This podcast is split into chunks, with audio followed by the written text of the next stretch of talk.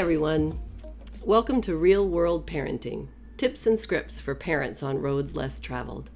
I'm Dr. Laura Anderson, a child and family psychologist, and I'm glad you're here. As you settle in to listen, let me reassure you that you are in the right place.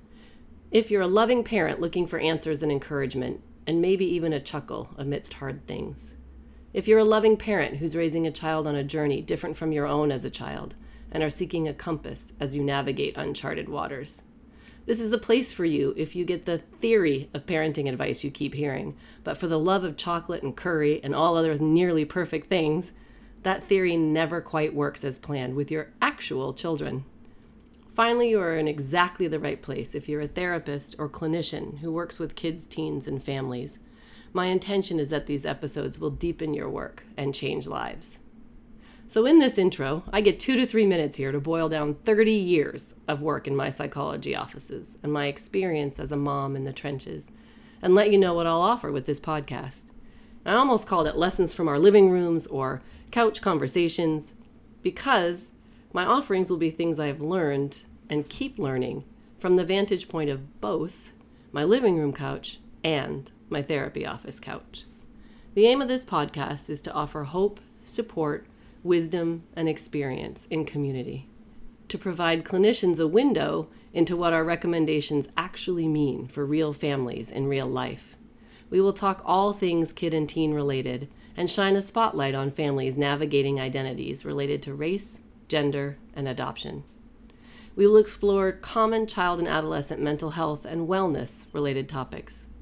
The hope is to leave you with a greater understanding of your child's needs and uh, you got this energy. Episodes will also feature actual practical tips and answers to questions, including, well, what do I say when? And well, what do I do when?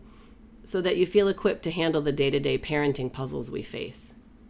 So pour yourself a cuppa, or lace up some shoes, or hide in your busy parent bathroom for a bit, and join me for head and heart conversations about loving and living with children walking past less often traveled. Have I mentioned I'm glad you are here? I trust that you'll be glad.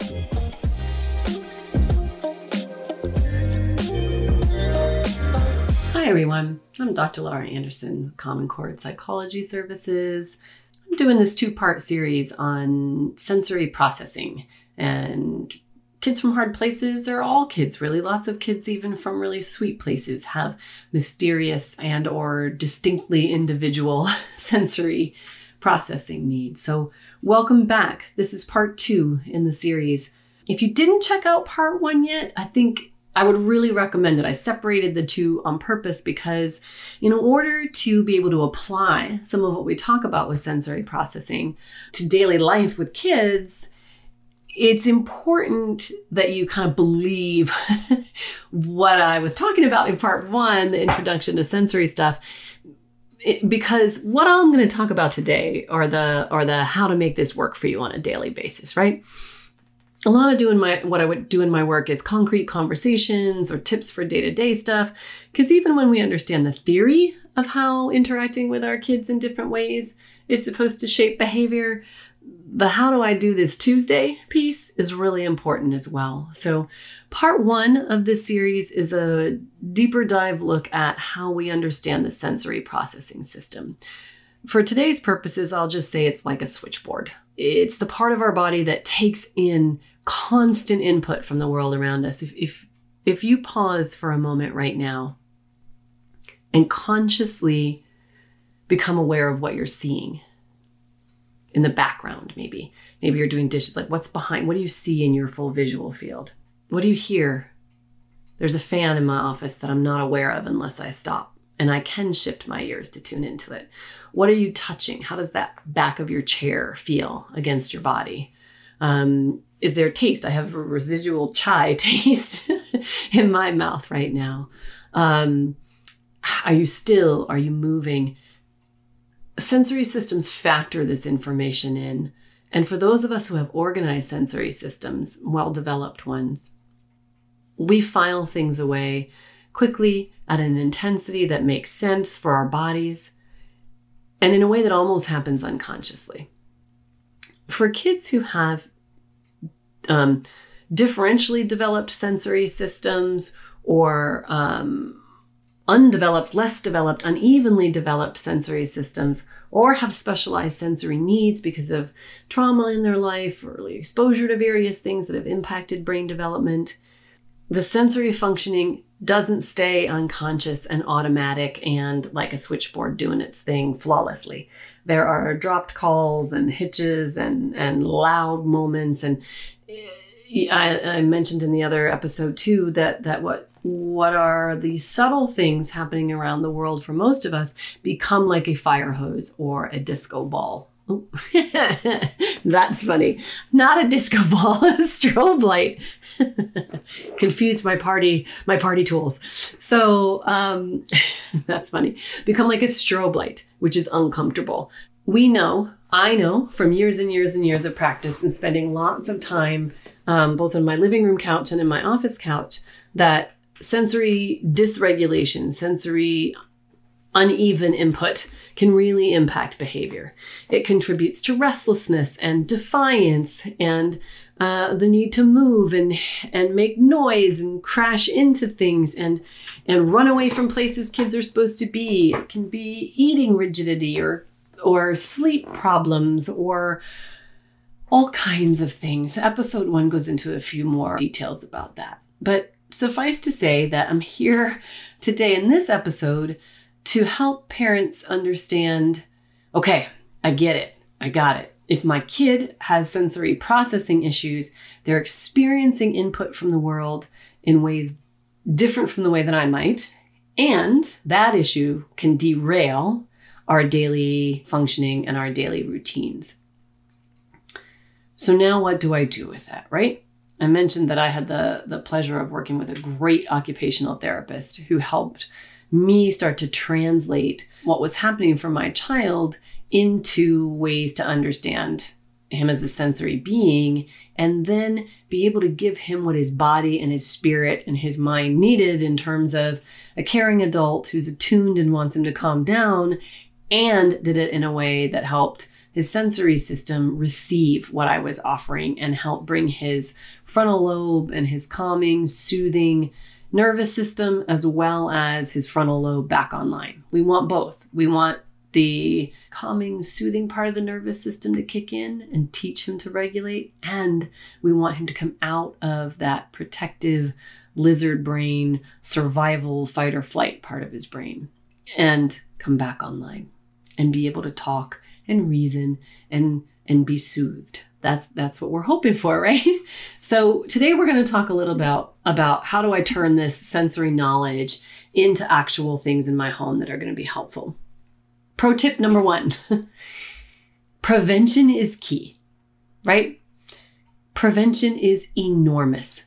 Most of my work consists of parents and teachers coming to me and saying ultimately my kid has these behaviors what do I need to do when she does them so that they never happen again? Like, what is the consequence that I can impart when an unwanted behavior happens so that it'll, that behavior will be done forever? I'll never deal with it again. And whew, we changed that. It's not coming back. I have some bad news. Rarely do behavioral interventions work that way. The magic is not in the punishment or the consequences. Yes, we shape behaviors, but no, it isn't the magic thing that happens after a behavior that leads to a child incorporating the ability to change behavior. It's a lot of the prevention and understanding what to happen during misbehavior, followed by, sure, there are times and places for consequences, and we'll talk about that.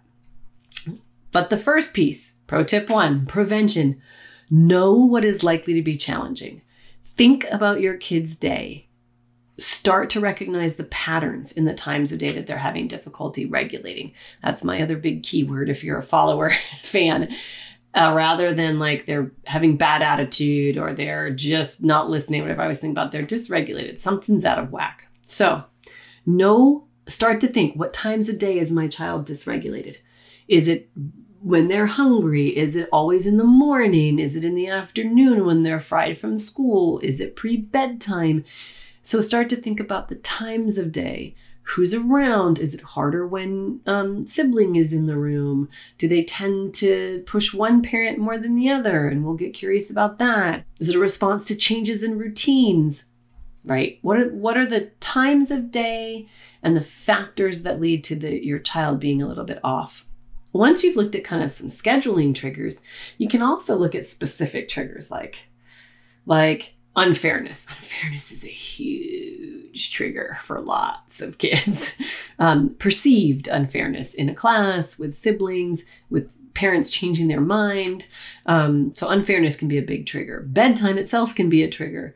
Math or writing could be triggers for some kids. Being teased by peers about something, right, can, can be an enormous trigger for dysregulation. Meal times, parents talk about meal times is hard. Any transition, um, for some kids, it's like the fear they made a mistake. So they think they made a mistake and now they dysregulate even further because they feel guilty or worried about what's going to happen because they made a mistake. These are the kinds of things that you want to get really good at noticing in your kid's life.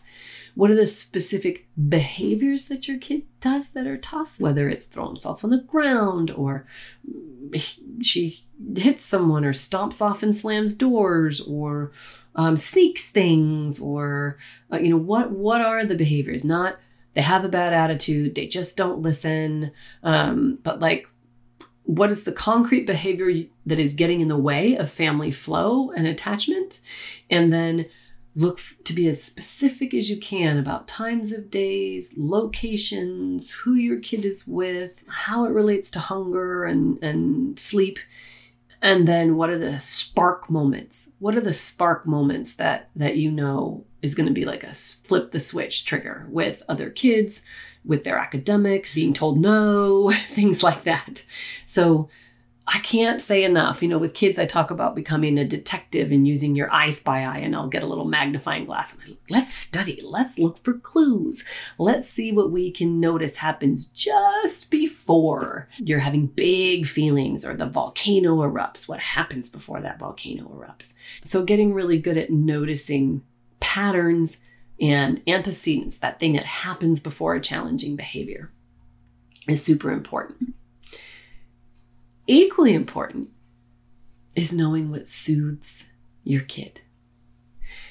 And this is actually cool. I have a free, if you go to my website, drlauraanderson.com, I have a list of triggers and soothers on there that I have pulled together from a sensory standpoint. I look at auditory triggers, things that set kids off that come in through their auditory pathways, and then soothers visual triggers, visual soothers. Um, a visual soother, an example of is like a snow globe. If you have a kid who's kind of squirrely and and dysregulated, and and you shake up a snow globe and they are to take deep breaths until the snow settles, or uh, an hourglass timer that can turn, and they're just breathing deeply while they watch that uh, sift and sort. Some kids are really responsive.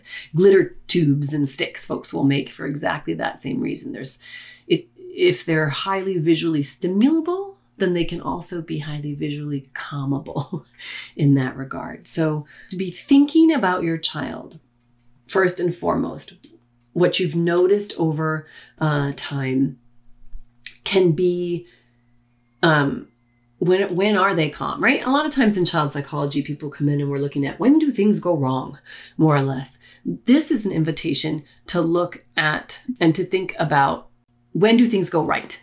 So when is your child actually at their best uh, in terms of of staying regulated, feeling soothed and calm? Do you notice that they're under heavy blankets when they're watching movies and they're mellow? Are they best when they're allowed to tear around in free space and open fields outside and they can move? At their gymnastics class, do they end up really uh, tuned in with listening ears on, right? What can you learn about your kid if that kind of movement and flipping and cartwheels and deep tissue impact and, and moving in space that actually is calming for them. There's a big hint in that, right? So stop and pause for a moment and look for when your child is at their best. What's happening in the environment around your child? What's happening in their sight, smell, taste, touch, sound? Is their body in motion? Is their body receiving touch or deep tissue pressure in some kind? Get really curious about what is part of the recipe that leads to calm and regulation for your kid. Because there are big hints there for you in terms of what your soothers are likely to be. I've worked with families over time who were having homework battles and a kid who was squirrely and and wouldn't be able to sit still and really energetic and and they tried, you know, lap buddies, the weighted things in in their lap. And there's something about that pressure in the lap that just was grounding for a kid and they breathed and they could focus. I've had parents get a lot of use out of temperature, either the heating pad that folks that kids found really soothing, or cooling. You know, wet your tennis uh, wristbands in water and ice water, and that that actually had a um, a, a, soothing, cooling impact on some kids. Um, and so, if you check out that list of triggers and soothers, I've divided them up, and it's not an exhaustive list, but I did think of lots of them, right? Sometimes kids need to jump and run. Uh, I talk about how when my child was about four, he could do 105 consecutive cartwheels. Claim to fame coming up right here 105. There was a group of teachers with me when I lived overseas who watched that happen, and he wasn't dizzy. His body needed, he was sensory seeking, he needed movement and spinning and swinging uh, in particular. Um, it was torture to try to get him out of a swing at the playground. Like it was really regulating for him to be swinging or spinning or um, cartwheeling. So be thinking about things that help your child be calm and be safe with others and be in the groove. So, looking for a strength based thing, but to inform you specifically so that you can imagine using what you learn about when your child is at their best to help when they're having trouble and also think about using the sensory lens to think about how to connect with your kiddo too. Because if you learn that your child is a bouncer, runner, hopper, like can you play on hippity hops? Um, back the one I had in and out of my barn as a kid in Maine. Can you can you ride a hippity hop around with your kid? Yoga balls. Great tools if you're bouncing a kid on a yoga ball, rolling back and forth on it on your back, you know, to do an open back bend exercise, putting yoga ball on your child's ankle and rolling it up to their ribs can be really soothing as a deep tissue exercise. And you're staying connected and you're staying playful. And as you'll see, what we're going to talk about today is you use these things um, preventatively. You you build them into your kiddo's day. Build them in intermittently because we don't just wait until they're losing it in the grocery store to try to, you know, do a yoga ball routine in aisle seven, right? Next to the rice roti and other things. I've had my kid cartwheel in supermarkets, by the way. I was that person. But, um, and it helped very quickly, for the record. Um, but so you're thinking about prevention. You're thinking about what do I know about how my child is at their best. The sit and spins, if you've got a small child, um, allowing one mattress or one gymnastics mat where your kid can crash, smash, jump, bang, drop forwards and backwards. Can you build in those activities during your day for younger kids so that you're front loading the soothing that their system needs? Before misbehavior happens. It'll help them stay regulated. If you imagine that the sensory input you're giving them through the soothing things helps regulate their system, then they're going to be able to tolerate more input from the world around them. Key principle there. So, if we're doing these brain bridge building activities, sensory integration activities, and hopping, bouncing, right side, left side, cartwheels, and wiggle worms, and things like that. We are helping their body regulate so that the incoming stimulation later that day, at that moment, is not as jarring or as strobe lighty. If you have a kid who needs like deep muscular work, you can think about things like um, wheelbarrow walking, you know, again, wiggle worm crawling, a tight burrito wrap, weighted blankets, having them do stuff like gardening or shoveling, giving them, you know, arm massages for like a spa day, coming up with obstacle courses that have them wiggle under chairs that gets their body into, you know, low crawling, under, over input kinds of things. Hopscotch, beanbag chair pillow fights, safe pillow fights can be great impact related activities that sometimes parents would say to me, Are you nuts? Like, what kind of quack would tell me to take my wound up kid and pillow fight with him? Here's the part where you do have to know your own child, and you will have done some research over the year just by default. But actually, you'd be surprised for kids who need the input to soothe. If you're not trying to have the pillow fight at 8:29 at night, if you're building it in earlier in the day, actually that kind of activity and input can be soothing for kids. They wind up initially and then they come back out of the pillow fight having had some regulation needs met. Again, you have to know your kid, you've got to know the timing, but this is an invitation to realize that some kids need the input to soothe you may need to go off by yourself with headphones or to go on a walk outside quietly. But some of our kids really need crash, smash, bang, yell, roll, dive in order to not only exert energy, but organize and regulate.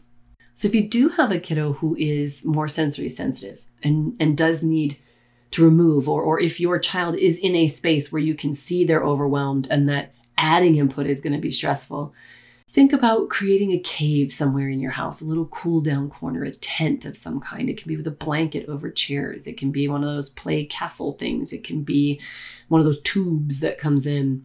Where what, what that does is limit visual input, it limits auditory input. There's only so much stuff they can touch in there. And it and it helps their system calm because it's not getting as much input. The snow globe I mentioned earlier is a soothing kinds of thing. Have them watch the fish in a fish tank. Um, have them relax with an eye pillow, cooling eye gel things that make them feel fancy and also are limiting input. And if you get those, there's these cool, I don't know, Swedish stones you can put in the fridge and they're cool and you set them on your eyes. And so then you're getting temperature and limited eye stimulation. Putting on white noise, having them listen to soft music, snuggle with soft materials. There's there are a lot of ways we can think about soothing and nurturing our kids' agitated beings. Some of the other cool tandem activities, if you're imagining also what does it look like to help your child stay regulated in between challenging behaviors? Draw with shaving cream together on a in a baking pan or something, right? That's that's input. Some kids really like having their hands dirty and messy and fine motor learning do some beading or jewelry making, origami. Kinetic sand is awesome to play with together for for fine motor input and can be kind of mesmerizing. You know, finger painting, weaving, coloring. There's so many great. It's not a coincidence that adult coloring is more and more a thing during COVID. By the way, slime, cutting soap. There's a cool YouTube thing where people like cut safely. You don't want to encourage any kid to be cutting things that, that they're not age appropriate to do. But lots of cool ways to be next to your child doing something, soothing, helping them stay online, and front loading those activities intermittently during your day with intention to avoid the mounting escalation that happens when a kid's regulation needs aren't met. So, I want to say a quick thing about why this matters. So, why does this matter? In terms of how will you like why do we think about stuff from a sensory standpoint? So i think about for instance um, there was a child that i knew who was bathing resistant hated to shower or bathe. Couldn't it was battle all the time. And also happened to be that this child didn't didn't like uh, pockets did not want pockets on pants, had to have sweatpant material next to their skin, just and I and I knew that about them. But and then the bathing refusal. And so I was trying to think, you know, normally classic psychology would say, like, how can we, you know, work with them, play songs, let them draw with crayons in the tub, give them something really rewarding in the tub uh, or in the shower. Um, trauma psychology might think, oh gosh, maybe something happened to this child in the bathroom. So, uh, again, how can we make it soothing? What are we going to do to make it safe? How do we convince them that they're they're safe from adults who will be safe with their bodies in the bathroom? So those are kind of classic behavioral examples of interventions, and then how we think about things through a trauma lens. That's obviously a whole other training, but for now. But from a sensory standpoint, an OT involved in the case suggested that it might be that the water that that there's some thigh sensitivity there, right? Leg and thigh doesn't like pockets, only has to wear sweatpants. If something's going on with some sensitivity in that area, that that maybe the water is too much. This is specifically talking about showers. The temperature is too intense or the pressure is too intense.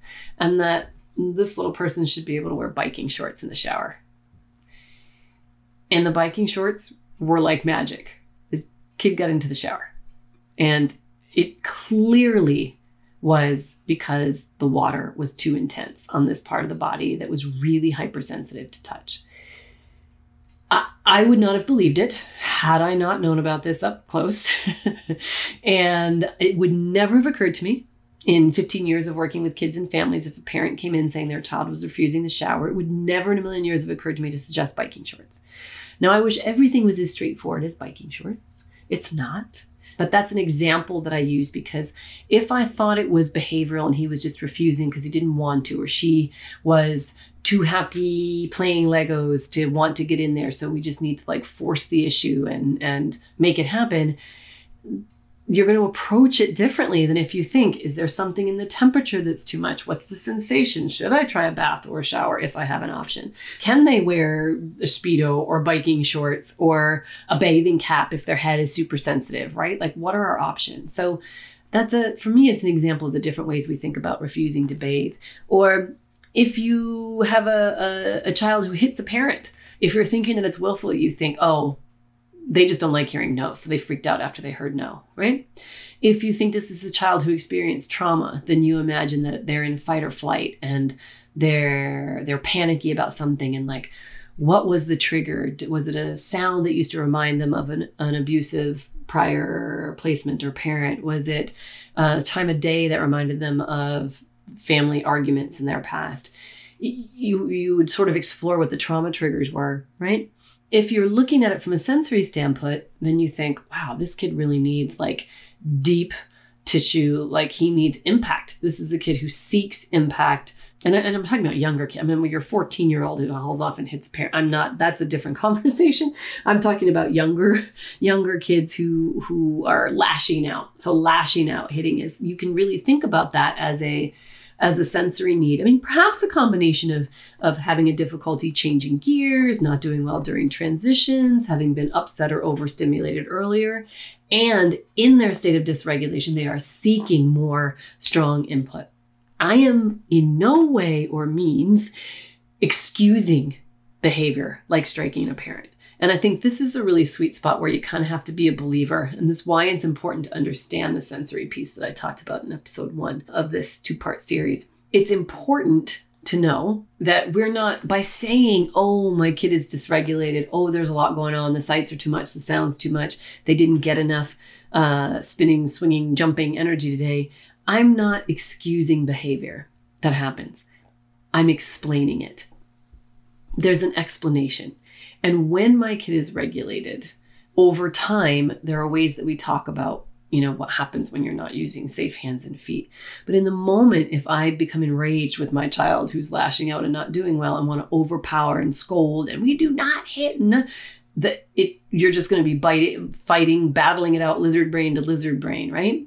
So understanding that your kid may need a way to crash, bang, slam, get them re regulated, and then talk about safe hands and feet, do a do over of the situation where they were able to let you know they were frustrated and needed a break, and do the skills building that is actually going to change the behavior in the long run. That changes behaviors in the long run more than taking away something. So I'm not excusing behavior.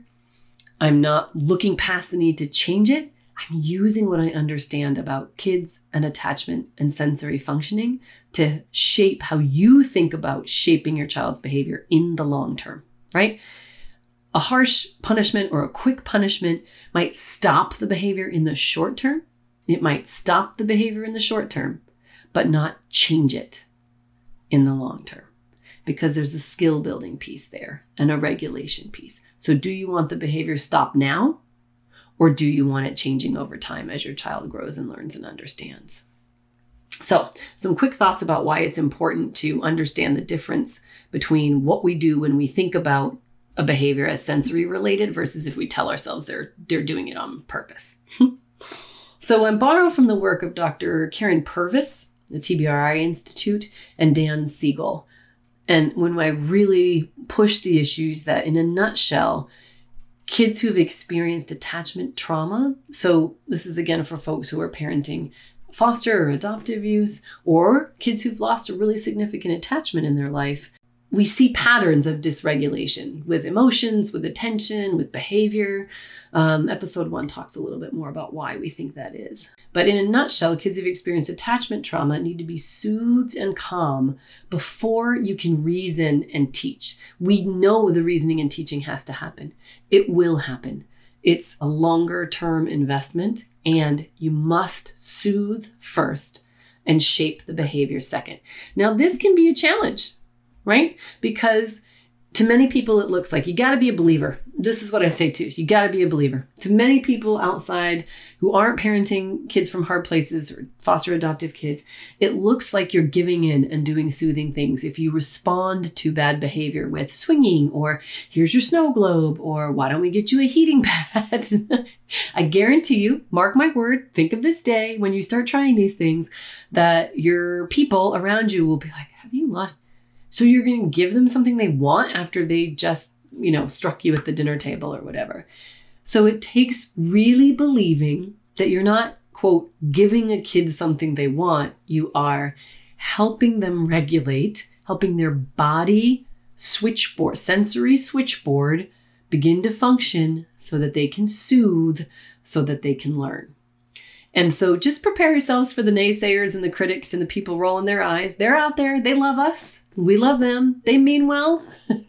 They're not in the same uh, daily dilemmas and beautiful complexities that those of us who are parenting kids who have some sensory processing needs are. So they mean well again, we love them, they love us, and it can be different parenting when you have a child who has a sensory processing issue.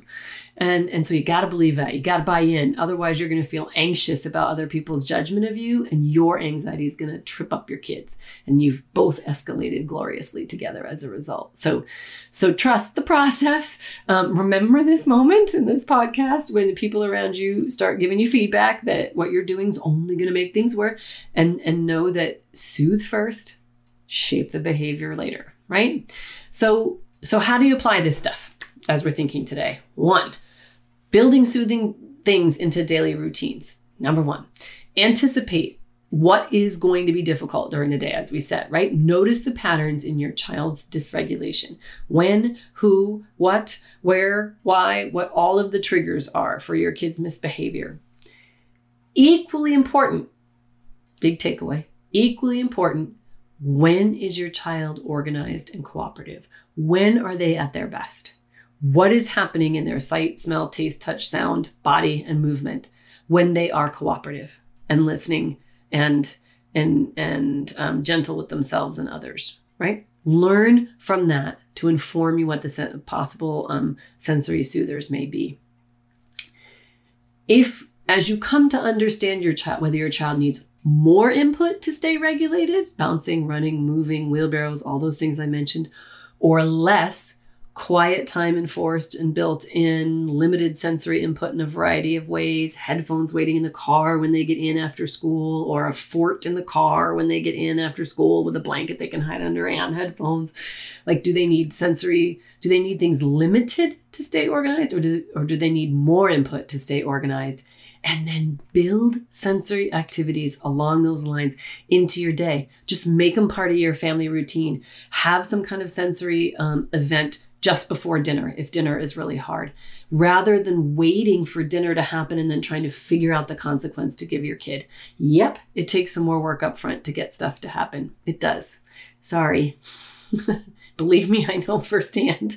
Um, and build those into the day at intervals so that your child's almost not even just letting off steam. Part of it is letting off steam, but it's actually also organizing. It's not just letting off pent up energy, it is building bridges in the brain, connecting and communicating between right and left sides of the brain. It is soothing and calming for kids so that they can tolerate more. Um, right. So when upset is unavoidable, so you've done your work, you've done it. you know what times of day your kid tend to kind of go go go off a little bit. You are aware of who's around you're aware of how you got to keep softer voices or more firm voices. You're aware what needs to happen. You figured out what kind of um, sensory seeker or avoider or which part of their nervous system is most keyed up. You've checked out the list of triggers and soothers on my website and you're familiar with them you've been using them preventatively and darn it upset is unavoidable. It still happens, right? We wish it didn't. Prevention is an enormous piece of this recipe, but you're still going to have meltdowns, big feelings, outbursts, hard moments. It happens. So, even having done your preventative work, you're still going to have moments of upset. What I see over time in my living room couches and office couches are they will be less frequent and less intense if you're doing the preventative work. And that's what we want less frequent, less intense upset and dysregulation. So when the upset happens, right? So you've done all your prevention, thought about the times of day that are tricky, you've built in some activities based on how you're thinking about your kid as a sensory being, and um, you have done the groundwork, laid the foundation. That's awesome. That's most of the battle around this stuff. When upset, big feelings, tantrums, meltdowns, defiance, no's happen, Soothe first, shape the behavior later. Key element of being able to soothe. You must stay soothed yourself. So, so very much easier to say than to do. I'm a captain of I meant well. I am captain, she meant well. And I understand that it's not easy to stay regulated when kids should be able to do what's being asked of them in our mind's eye, right? Or when we're on a mission and we've got a ton of stuff to get done and our little one is throwing wrenches and things. It's hard to stay regulated, and it's key to keeping things from escalating. So, learning to take deep breaths through the nose and out your mouth, that impacts the nervous system. Lowering your tone of voice, speaking more slowly, swaying or finding a rhythm. It's really interesting that that sort of parent rock that happens when you imagine yourself with an infant or a toddler on your hip and you just kind of notice that you gently sway. There there's a rhythmic soothing attachment based thing about swaying that helps kids calm. So if you're just back on your heels palms up and you notice a little side to side sway that can have an immense energetic impact on a kid who's losing it and also notice your what story you're telling yourself about why. To stay regulated what if you remember they're they're not able to do something they're supposed to. They're dysregulated. Something is too much for them right now. You know and not personalize and, and, and not make it character. Not take it personally yourself and not make it about your kid's character. Um, and we'll talk more in future episodes specifically around parent soothing but but you being able to stay calm so that you can help your child stay calm is critical. Um, as i mentioned if you have big meltdowns don't be afraid of using some for, for kids who are really energetic and and like sensory seeking often that's a profile that goes along with big tantrums and meltdowns and acting out. Do do not be afraid to have a kid who's starting to wind up go do cartwheels or rush out to a swing set and put a kid on a swing who's not doing well inside or bounce on a yoga ball. It will look to others as if you are rewarding bad behavior and that's okay because most of us, by the time we come to thinking about behavior differently like this, we've tried all of the other things. We've tried the threatening the consequences. We've tried the getting bigger. We've tried the the um, march you to a time in on the stairs kind of a thing. Um, and then and I use that. I was doing time ins for a while. The theory is with adopted kids, you don't do timeouts because that suggests to them when their behavior is unacceptable you they will be separated from people they care about. And we just want to break that that link for adopted kids. Um, time ins sitting with them away from activity helping them soothe is in theory something that can work for lots of kids. My kid just wanted to wrestle because he is the kid who needs big in- input when he is stressed out. He did at that particular time.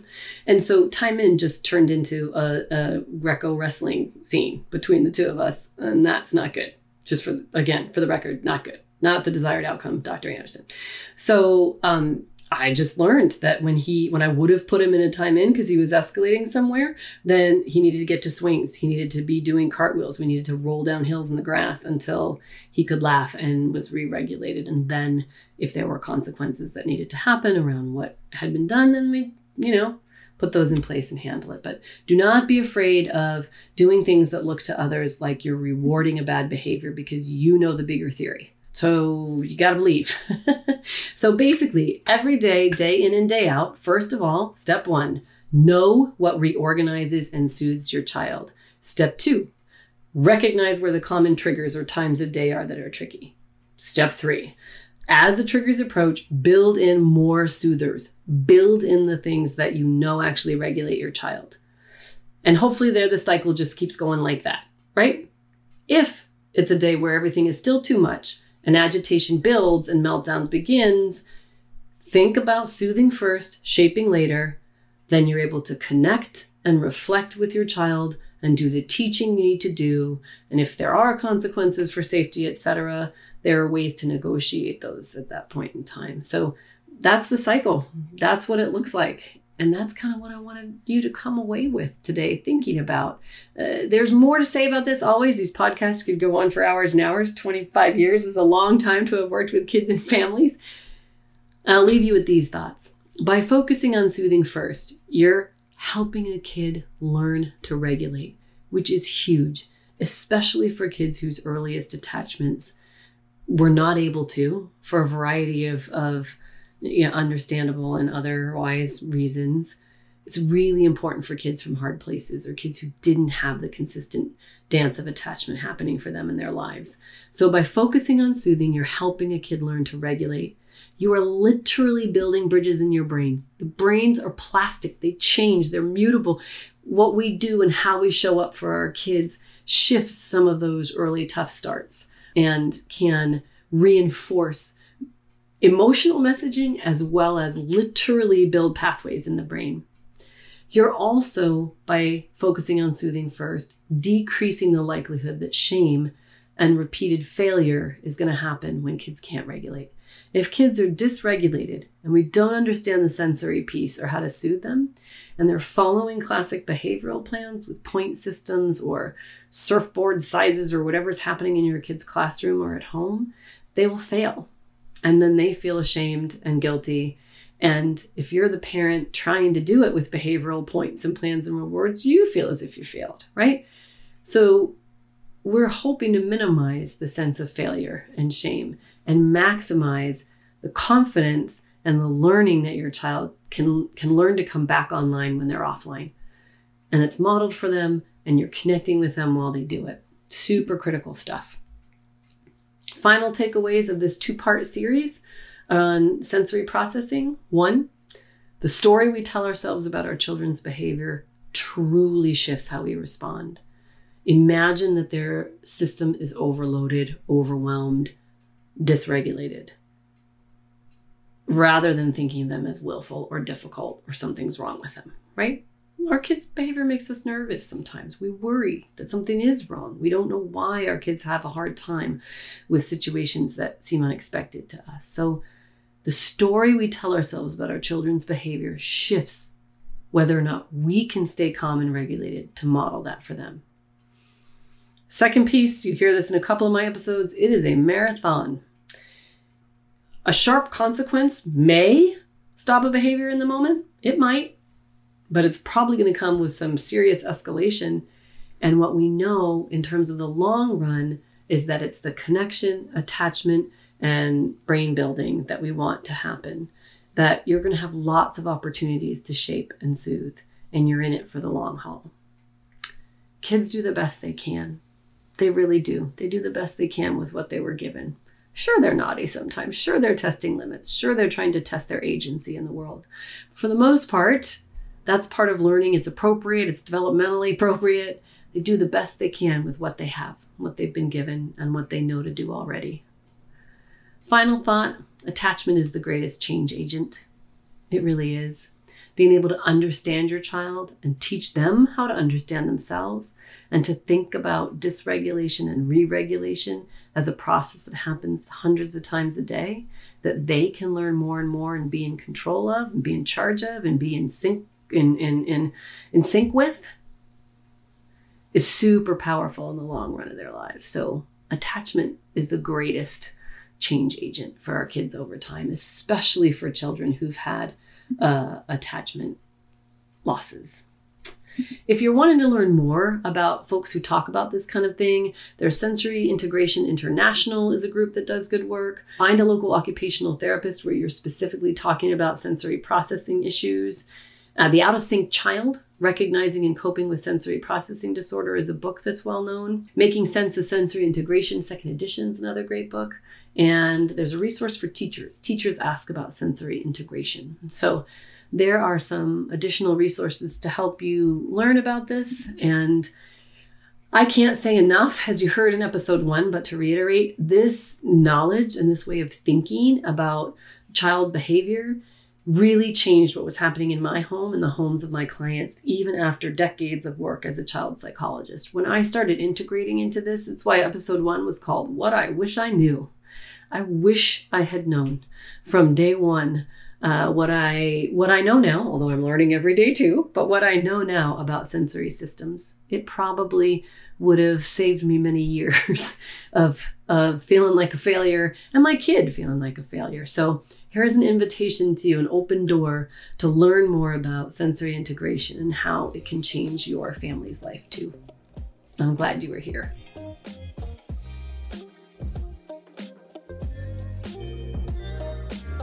All right, well, thanks for listening today. Just a quick note here at the end to say I am so glad you joined, and I hope you are too. And if you'd like to connect with me more, come take a look at my website, www.drlauraanderson.com. There you can join my newsletter, keep in touch, and find out what is in the works. You can also join me for coffee and conversation uh, and Facebook at Common Chord Psychology Services. So check me out those places, and I look forward to further connection. I'm glad you were here today.